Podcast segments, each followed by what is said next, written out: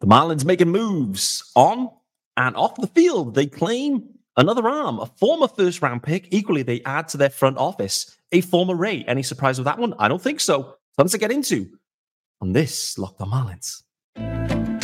You are Locked On Marlins, your daily podcast on the Miami Marlins, part of the Locked On Podcast Network. Your team every day.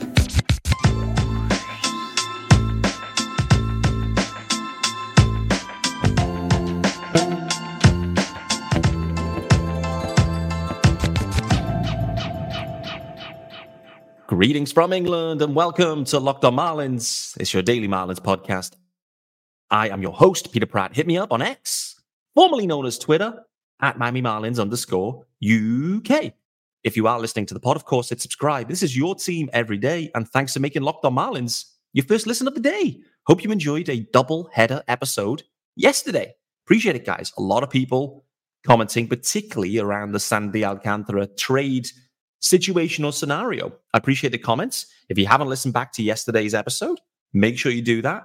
It is an interesting conversation, uh, albeit it was a one way conversation because there was no one else to talk about or talk with on that pod. That was my bad. But it is definitely a topic that is interesting and interesting today because Craig Mish has been on Twitter starting to maybe share some level of insights about the direction in some ways that the Marlins may be heading under Peter Bendix. Um, so we'll dig into that. Before we do that, there is a YouTube channel for those that don't know and those that haven't yet subscribed. If you haven't subscribed, you are missing out. Get yourself over there to YouTube, find Locked on Marlins, hit subscribe. If you do, you will get notifications. Firstly, you will also enjoy the graphics. The graphics are, are sexy as hell. And if you are watching, you'll see the rundown. Ryan Jensen, the Marlins have added another arm claimed off waivers from the Seattle Mariners, a former first round pick, would you believe? First round pick in 2019. We're going to talk about him. As I mentioned, Craig Mish. Craig Mish out there sharing his views, I would say, rather than reporting the situation, but sharing his views on the direction under Peter Bendix and what we should expect. Uh, the Marlins make a front office move, uh, and surprise, surprise, uh, with Peter Bendix, he's hiring a guy to join the front office that he has worked with and overlapped with at the Rays, more recently with the Rangers, but former connections with Peter Bendix. So we're going to dig into that. Also, tons to get into here, guys, uh, even on Tuesday, the 28th of November. Um, this episode is sponsored by FanDuel. You can make every moment more. Right now, new customers get $150 in bonus bets with any winning $5 moneyline bet. That's 150 bucks if your team wins. Visit fanduel.com slash locked on to get started. And where are we starting? We are starting with the news that dropped. I mean, it wasn't quite emergency podcast territory, particularly after I'd already done two episodes yesterday. But pretty much as I hit post on yesterday's episode, the second one, um, and I was probably talking about the Marlins are going to be pretty quiet this off season, da da da, etc. etc. Next thing is the Marlins make a move and they claim Ryan Jensen. A lot of people saying, "Oh, hey, the guy who plays center, right? They're going with a center. Is he going to? Is going to be DHing? Not that Ryan Jensen. This is a former first round pick. I have to be honest with you, didn't know a ton about him. Uh, I then looked at like a couple of, he was drafted by the Cubs, by the way. And I went to look at some articles by what I would describe as fan accounts in many ways, like fan account articles around the 2019 draft. Immediate reaction, they'll exist everywhere. Think of it as maybe um, Marlin Maniac type of vibes. That's the kind of article I was working with, just to, you know, set the scene in terms of like who was reporting.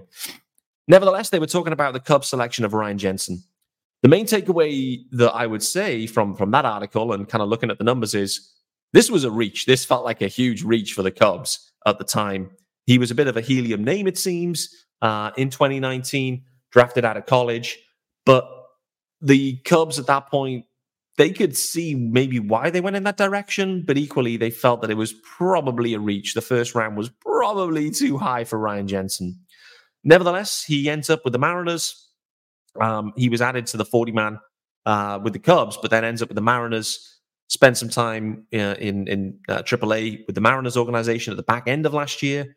Uh, I don't know the rationale as to why he was now um, waived or DFA'd at this point. Nevertheless, the Marlins they have space on their roster and they go and claim Ryan Jensen.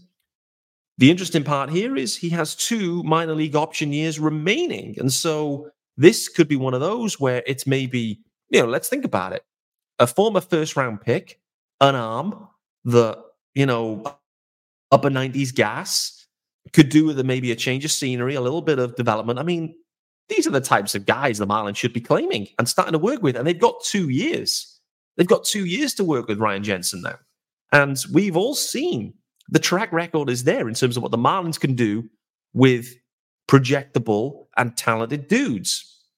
So the reality is this could be this could be a low cut, a low key fat dub, a real fat dub with Jensen.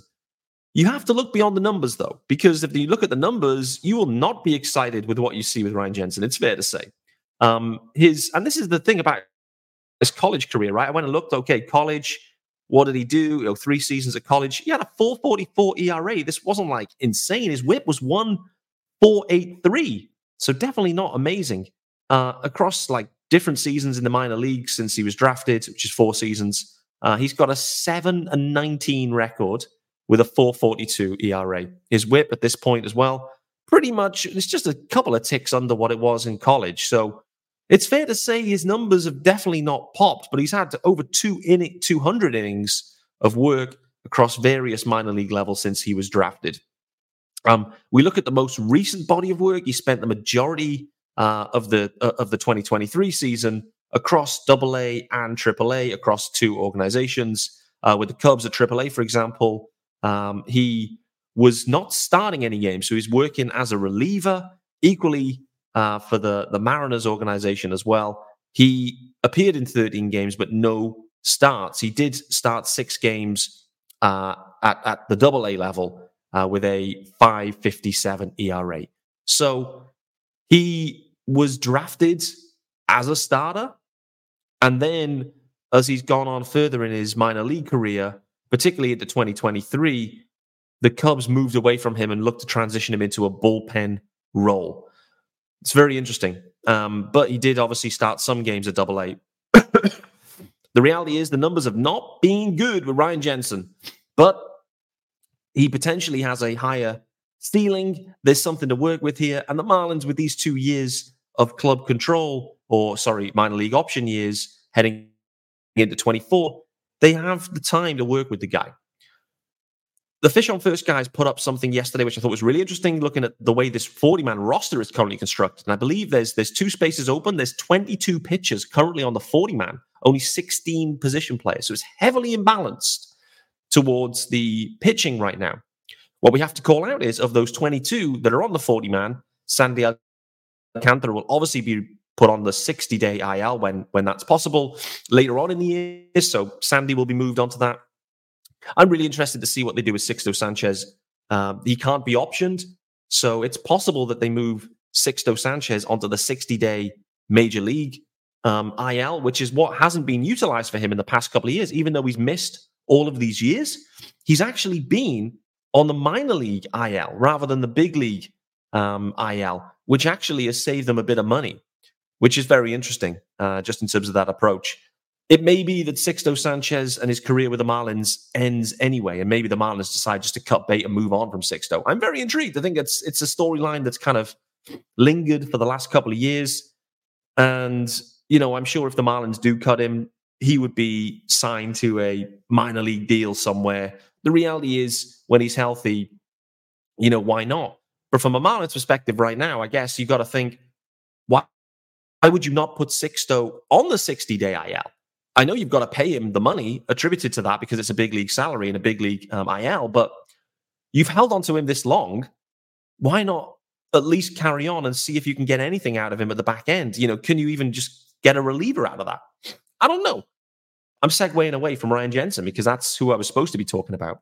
Um, but I think with Jensen, and I think with the Marlins roster in general, they do have a lot of arms, but at least two of those arms are 60 day IL candidates for certain in Sandy and uh, Sixto Sanchez, in my opinion, at this point. So it looks more imbalanced than perhaps it is. However, you know, they still they can't utilize that 60 day IL, I don't believe, until they get kind of deeper into the off season. pardon me, more towards kind of spring. Uh, I need to actually check the date on that, but we will do. But for right now, the Marlins are pitcher heavy.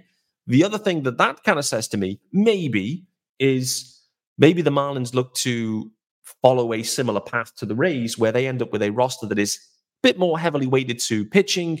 And it's in that way because they plan to use mix and match guys with kind of bullpen games, starters, openers, you know, you name it, piggybacking guys. Are the Marlins going to get creative? And thus they need the arms and the extra arms on the roster to enable that creativity. I think that's really something to watch. I'm really intrigued to see the way that the Marlins structure the the way they, they work through their innings through the whole season. Do they look to kind of move away from the traditional approaches? I don't know. But the extra arms on this roster potentially gives them that flexibility. Nevertheless, Ryan Jensen, two minor league option years. The Marlins have through 24 and 25 to see if they can find a role for him. The reality is, if he is on the 40 man, we will see him in 2024. I will I'm 95% sure because the way the season goes, the injuries, etc., etc., the Marlins will need to call on Ryan Jensen. The interesting part is, will he be starting games in AAA? Will he be worked as a reliever? I guess that will then indicate what kind of role he may play at the big league level. But gut feel is we see Ryan Jensen up in the bullpen, maybe for one of those days where you need a guy to come up and cover one game. I don't know, but we will see Ryan Jensen. And I think a former first round pick, all of the projectable upsides that, that can exist in a in an organization that has a history and a track record of developing pitches. For me, it feels like it could be a fat, fat dub. Guys, this episode is brought to you by our good friends over at FanDuel, uh, and you can make every moment more um, with FanDuel, of course. Um, guys, I mean, we've talked about this one for a long time now, a long, long time. If you haven't taken this offer up yet, what have you been doing? What have you been doing? But if you are a new customer, you need to get into FanDuel, America's number one sports book, because new customers, and if you are a new customer, please make sure you use this this offer. You get $150 in bonus bets with any winning $5 money line bet. So a $5 bet, if your team wins, you get 150 bucks back. Unbelievable offer there from the FanDuel guys. They've got all sorts of different options and betting options, including spreads, player props, over-unders, and more. They have it all. So visit fanduel.com slash locked on and kick off the NFL season. FanDuel, official partner of the NFL. yeah, you might be able to tell I'm still not feeling amazing. I'm probably still not looking amazing, but I'm plowing through these pods because there has been news. On the field, the Marlins have claimed Ryan Jensen. Off the field, the Marlins have made a front office move. And surprise, surprise, it is a name that needs some pronunciation requirements. Vinesh Kanthan. I'm going to go with that for now. I'm going to wait to see how it is officially announced. But Vinesh joins the Marlins. We're going to talk about him after. But I did want to segue into Craig Mish. He's been tweeting a little bit more more actively, I would say, in the past day or two, answering questions as he does, which he does really well. And we always appreciate Craig for doing that. People asking Craig, what are the Marlins going to do? Are they going to sign any free agents? Is there a big trade happening? And I think Craig's responses align to just where my head has been at with the Marlins in this offseason in general. It's unlikely, in my opinion, there'll be any splashy moves. It's clear that the roster and the whole organization, in terms of depth, needs work. And with that, there could be trades and there could be, and there is a need to restock the farm in terms of talent. And I'm really intrigued to see the way that happens from Peter Bendix. But, you know, Craig, I think, summarized it pretty well that they have a roster right now that, in theory, can compete, but it has taken a step backwards. It's taken a step backwards because Jorge Soler, they decided not to extend the qualifying offer. They decided not to extend him in general. And also Sandy Alcantara and his injury. So, two of the main studs of the Marlins for their roster last year aren't available at this point anyway. Wait to see about Soler, but you know, again, Craig indicating the Marlins are unlikely to go down multi-year, um, big guaranteed contracts like Soler, like Avisail Garcia at this point. So they're going to take a step back on that front. Spoke about on one of yesterday's episodes for those that listened in and the everydayers, talking about how there are five guys that could significantly step up and help the organization to take it to the next level in 2024. I can absolutely see that. Centers around Jazz Chisholm Jr., centers around Ryan Weathers, it's centers around Nick Fortes you know, guys, can they step up and help this club to win more games? I think it's possible. I think it's possible. And I do think that's where the Marlins' head is at at this point, is believing in the guys they've got, believing they can get better, believing they can get more out of them. Plug in some gaps with some one year minor league free agents, some one year low risk deals to plug some gaps. Those gaps appear at catcher. They maybe appear in the outfield. They maybe appear in the bullpen, maybe in the rotation. But it's going to be, you know, little minor moves that aren't going to blow blow your socks off with this one. So, but Craig kind of called it out. They can compete, but also recognize the system needs fixing. And that is the main thing. The system does need fixing. It's what is at the core of what the Tampa Bay Rays have done. Right now, Peter Bendix is handcuffed because he wants to set the Marlins up like the Rays, that level of success. And right now, he can't do that because the farm system is not at the adequate level. So they have to make some moves. They can trade players and sign others to fill the spots they trade from, short term deals to plug holes, compete with some restructuring. Also, um, you know, they're not running it back because Soler and Sandy. So Craig is also calling out that Peter Bendix needs to be given time to assess what he has. Do you remember when Kim Ng came into the organization? At that point, everyone was saying, when are you extending Brian Anderson? And Kim just said, we're going to hit the pause and I'm going to take some time to assess this one. Um, it was the right move. It was the right move, by the way. At that point, the Marlins, you know, they would just extend anyone. And Brian Anderson, it felt like maybe was the only guy possible at that time. Don't think Peter Bendix will do that. The interesting part, clearly, as we spoke about yesterday, is like what happens with Luis Arraez, what happens with uh, Jesus Luzardo as those guys approach free agency. Do they look to extend them? Do they look to trade them? frankly, if they're going to restock the farm, they're going to have to trade someone. Um, but I'm not going to labor on that point because I spent a whole episode yesterday covering that. If you want more trade conversations and big time trade chips going out, then listen to yesterday's episode covering both Jesus Luzardo, Luis Arraez, Sandy Alcantara, and Josh Bell as potential big ticket items that can help to re energize this farm system. But I think Craig and my views align. Does that mean, did I think of them first? Did Craig think of them first, or are we just independently thinking the same things? I don't know. I don't know, but we know what the Rays model is. Peter Bendix is from the Rays. He's going to look to create the same model that they have in Tampa. Because why would you not? Why would you not recreate the same model that has been so successful in a low budget club? And unfortunately, the Marlins to get to the next level at this point the only way to do that is really to spend money, and they're not going to do it. That's the point. The farm is depleted. They have no talent coming through, other than a couple of like 18 year old pitchers. Um, you know, Victor Mesa Jr. we'll wait to see and what impact he can make on the club at some stage in the next year or two. But frankly, the only way for this club to go to the next level is really to, with, with losing Soler and Sandy, is to spend. And they're not going to spend. They are not going to spend. They are pretty much at the budget level uh, already, the roster budget. So you know, it's going to be a very intriguing situation. And for Peter Bendix, this is a really tough situation because maybe one of his first moves as president of baseball ops for the Marlins will be to move one of the big ticket items. How are fans going to react to that? Not going to react well because everyone's going to say, we can't move Luzardo, we can't move Arraez, we can't move Sandy. But if you're going to actually retool the farm, you're going to have to. And you can't pay them because there's no money to do it. Tricky spot for Peter Bendix. Nevertheless, he's got one of his guys in, a former guy in, in Vinesh Kanthan. Kanthan. Kanthan. Don't know on the pronunciation. Why do the Marlins keep doing this to me? I don't know. I don't know, but they keep doing it. Anyway, Vinesh He was with the uh, Texas Rangers for a few seasons, but they did overlap at the Rays. My main takeaway from this one is bit like Skip Schumaker, you hire the right guy, like the Marlins did with Skip Schumaker, and you then allow Skip to go and handpick his own staff, guys that he has worked with, knows, and knows they can work well. This is exactly the same situation with Peter Bendix hiring Vinesh. They've worked together, they know each other, and he knows the talent. He's been across the Rays and the Rangers, you know, primarily focused on, um, you know, big league level analytics, et cetera, et cetera. So feels like a perfect fit. This is exactly what I want to see from Peter Bendix. I want to see him picking up the phone to the guys that he knows that are talented and getting them into this Marlins organization. Because if you are going to shape this like the Rays, you have to have guys that have been there, seen it, and done it, and understand exactly how to do that. And this is where it starts. I think we're going to see more and more of this. We've already seen Rays players entering the organization. We're now seeing front office guys entering in the organization.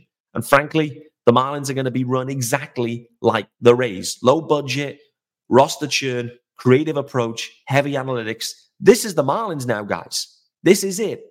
We're not going to be signing any big ticket free agents. No, it's not going to happen. The payroll actually is too high right now anyway. They probably need to try to trim payroll a touch.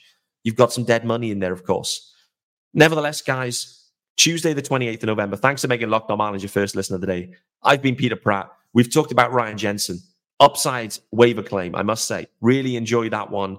The numbers haven't been good, but there's two minor league option years that sit there with Ryan Jensen. So the Marlins have time to see if they can squeeze any juice out of Ryan Jensen.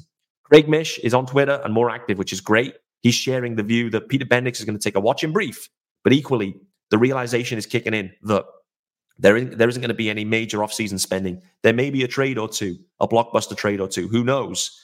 But the Marlins, they're not running it back, but they're going to be piecing things together with some low risk, low um, low level commitment in terms of contract years and money to some free agents to plug the gaps.